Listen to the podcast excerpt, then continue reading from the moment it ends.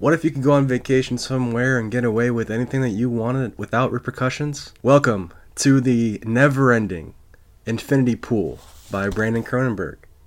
While staying at an isolated island resort, James, played by Alexander Skarsgård, and M, Cleopatra Coleman, are enjoying a perfect vacation of pristine beaches, exceptional staff, and soaking up the sun.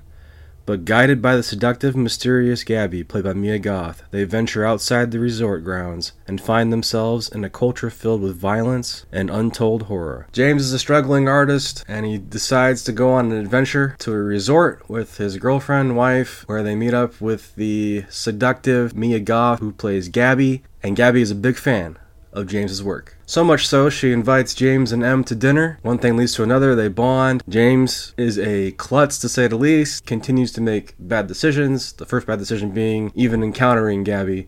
But Gabby is so seductive in his mind, hey, I have a fan. And intoxicated James makes these horrible decisions while they're out, and Gabby takes advantage of these poor decisions. On the way back to the resort, James is driving while everybody else in the car is asleep. He ends up hitting a local.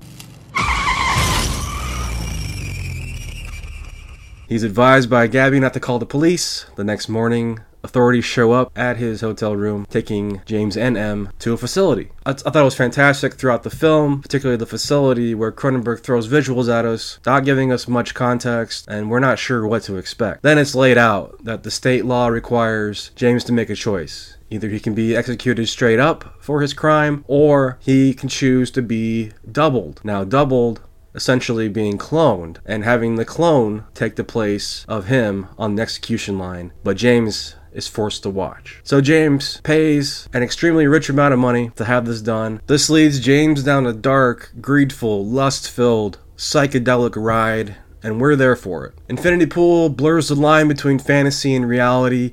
At one point, you're not sure if this is the clone living out his dream or if it's really James, because, let's be honest, James has completely changed as a person. I really enjoyed the cinematography and the musical score. It's wonderful to look at, visual spectacle, and Cronenberg shows some directing chops. Now, Skarsgård plays James as a bumbling idiot who's sort of in over his head at times and continues to make bad decision after bad decision. Mia Goth, on the other hand, dominates every scene that she's in and completely changes James's life. I'd recommend Infinity Pool for people that are into body horror and sin.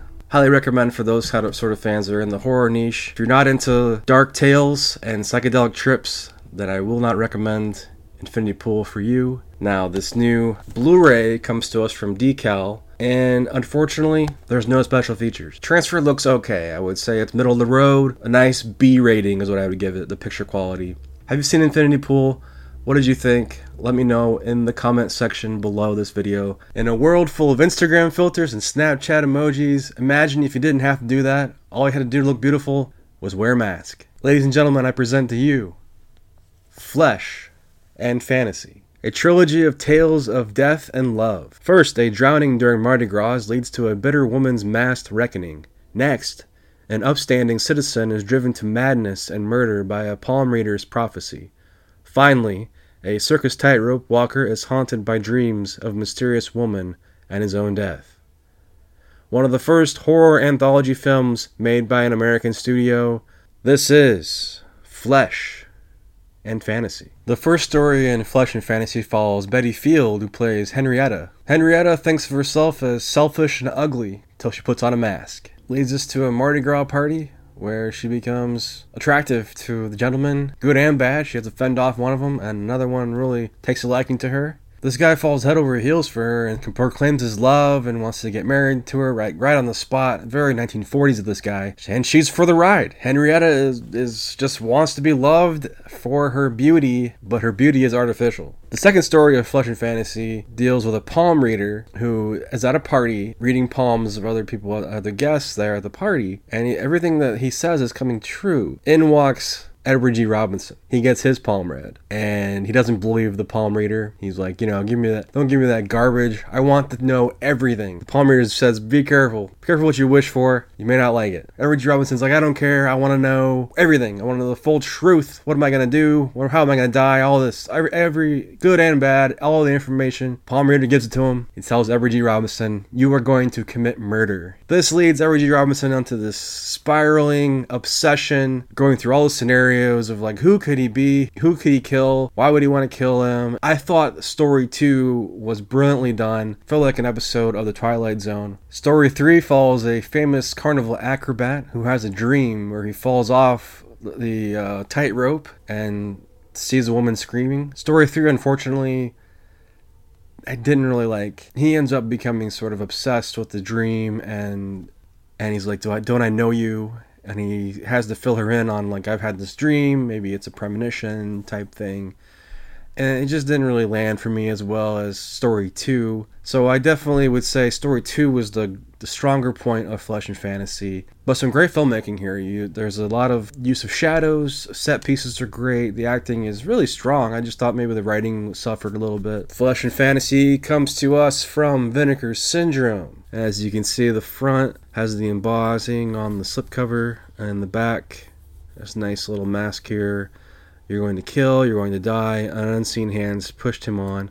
So kind of foreshadowing of all three stories here. Old artwork here on front. And on the back, special features and information like that.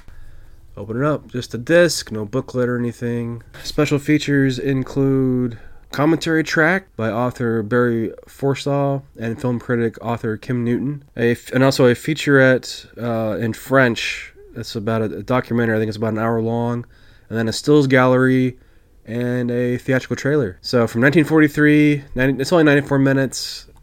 Aspect ratio is one thirty-seven. If you're a fan of Edward, Edward G. Robinson or any of the nineteen forties film noir, you know, I think this was a risk for Universal to really put out at the time, and I don't know if it really landed fully for me.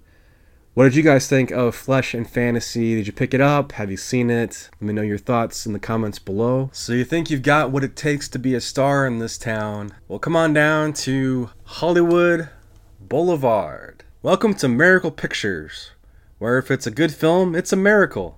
This hilarious tribute to the unsung heroes of low-budget filmmaking is the tale of one would-be actresses seeking to make it in Hollywood.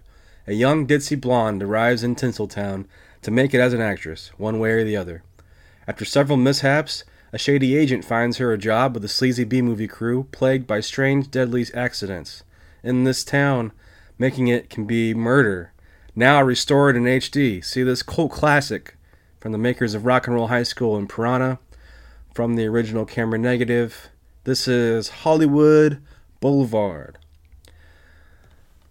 Hollywood Boulevard was produced by Roger Corman and New World Pictures, directed by Joe Dante and Allan Arkush. Joe Dante would go on to do Piranha, and Allan would go on to do Rock and Roll High School. This was their first movie, and they were cutting trailers for New World Pictures. Roger Corman let them make this movie, but he said that has to be really cheap. It became the cheapest of the cheap. New World Pictures and Roger Corman weren't really known for having big budgets on their films. Roger Corman has been grooming young filmmakers from the sixties and seventies. You know, Jack Nicholson started with Corman, Coppola, Scorsese. There's a huge list. James Cameron. You know, there's so many people that started in this Corman school of the B exploitation and drive-in movies. Hollywood Boulevard is a parody of those times at New World Pictures and having a low-budget crew making a movie, people having these accidents, and it's a hilarious movie. People are dying!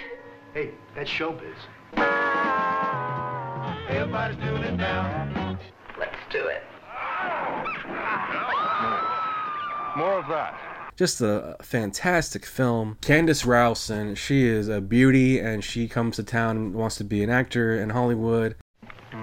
Is uh, this Miracle Pictures? Welcome to Miracle Pictures, where they make a picture a week, and if it's a good picture, it's a miracle. Hi, I'm Candy. You're an actress. Well, you came to the right place, kid.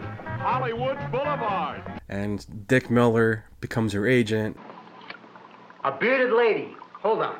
Paul Bartel playing the director. Your money or your life. No, no feeling, Mary. Your money or your life. Your money or your life. Terrible. And Mary Woronov as the evil starlet killer. You'll never be a star now. Now, they did reuse some footage from Death Race two thousand and other Corman films put in here to make it look more of a high budget, but the film was shot in ten days. Hollywood Boulevard wasn't a really big hit in theaters. It found its home on home video and developed into this cult status, which most, most Roger Corman films do. This Blu-ray looks amazing. Probably the best we're going to get. And the special features are insane. So they remaster from the original camera negative with over twenty-four hours of scene-to-scene color correction. So you imagine the work they did on this film to remaster it for this Blu-ray is amazing. Uh, feature-length commentary by Joe Dante, Allan Arkush, and producer John Davison. Brand new on-camera interviews from Joe Dante, Roger Corman, Allan Arkush, John Davison, Mary Woronov, Jeffrey Kramer, and Miller Drake. Trailers from Hell with John Davison, original trailer. Some of the highlights that these interviews go into, like the casting process, what it was like on set, how they all liked working for Roger Corman, and then Corman talks about the film, how he really enjoyed how it turned out. And yeah, I mean, this really became a launching point for these guys and everybody involved. I know this Blu-ray is hard to find. It's from Scorpion Releasing. If you can, uh, try to find this film. I know that it's also available right now on Tubi, so I highly recommend, if you want to have a good time and get some laughs, check out Hollywood Boulevard and become a star. And as always, this has been Return of the Disc. I'm Dan. For more Return of the Disc, visit return of the disc dot com. Check out the audio version of today's show, available on all major podcast platforms. And be sure to subscribe to the YouTube channel.